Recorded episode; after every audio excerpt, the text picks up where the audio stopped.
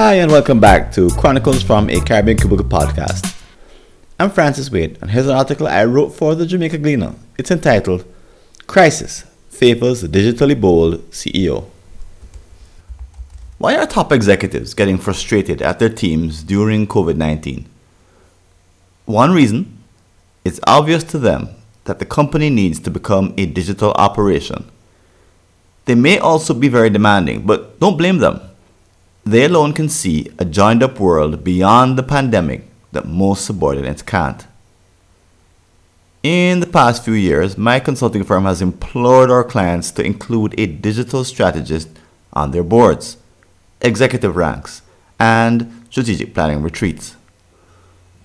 Only a tiny few have risen to the occasion, adding someone, usually much younger, to strategy discussions which seem to be about a faraway future.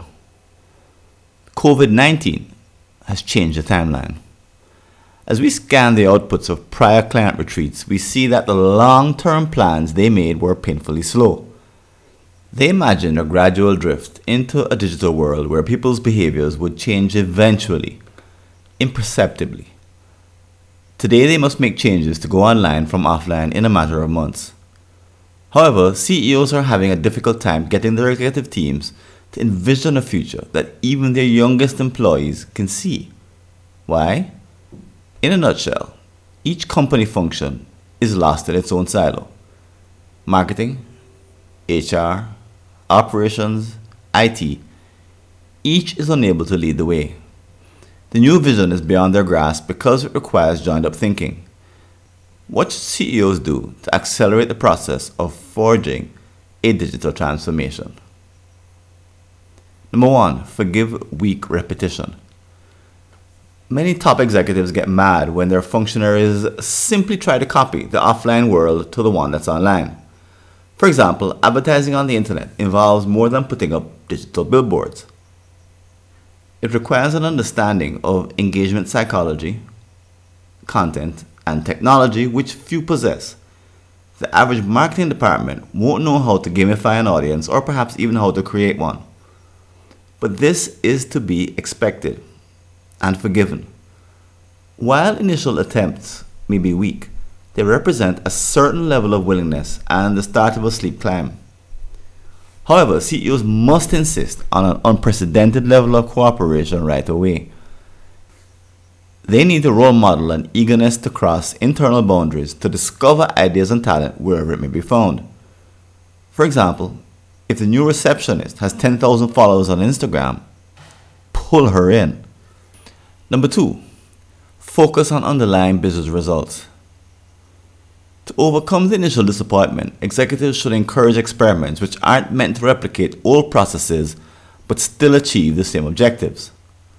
For instance, a company which is used to engaging its walk-in customers in ways that make the experience special cannot offer the usual free coffee, air conditioning, and relaxed banter.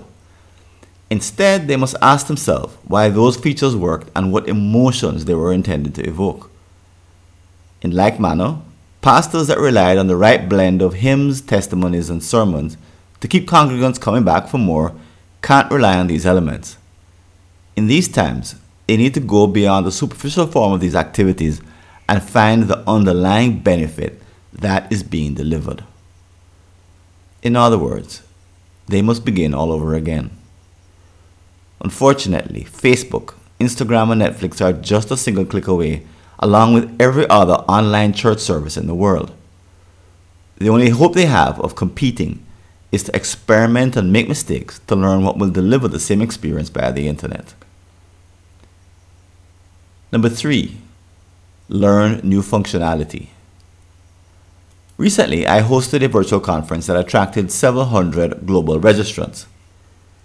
Behind the scenes of the time blocking summit, I was forced to pick up new tools and with it, unique capabilities I barely understood. In retrospect, I can laugh at my mishaps running ads on Facebook, Instagram, Quora, and Google, but I had to make an effort. It was the only way to apprehend the power of these tools which have no equivalent in the offline world. These capabilities are highly nuanced, able to break down all barriers. For example, Think of your employees using WhatsApp and Zoom to organize themselves into cross functional teams. They do so on their own time, without the involvement of management, training themselves to use these apps to create new connections across boundaries. In the offline world, it would have been impossible. Case in point, companies now need a private community forum to keep dispersed staff members together. Too many executives stuck in me use them thing there. Social media prejudices can't lead the charge. The COVID 19 crisis favors CEOs who are willing to push themselves to learn uncomfortable lessons that used to be optional, theoretical, or futuristic. Today, they need to be visible role models of learning in order to lead in these extraordinary times.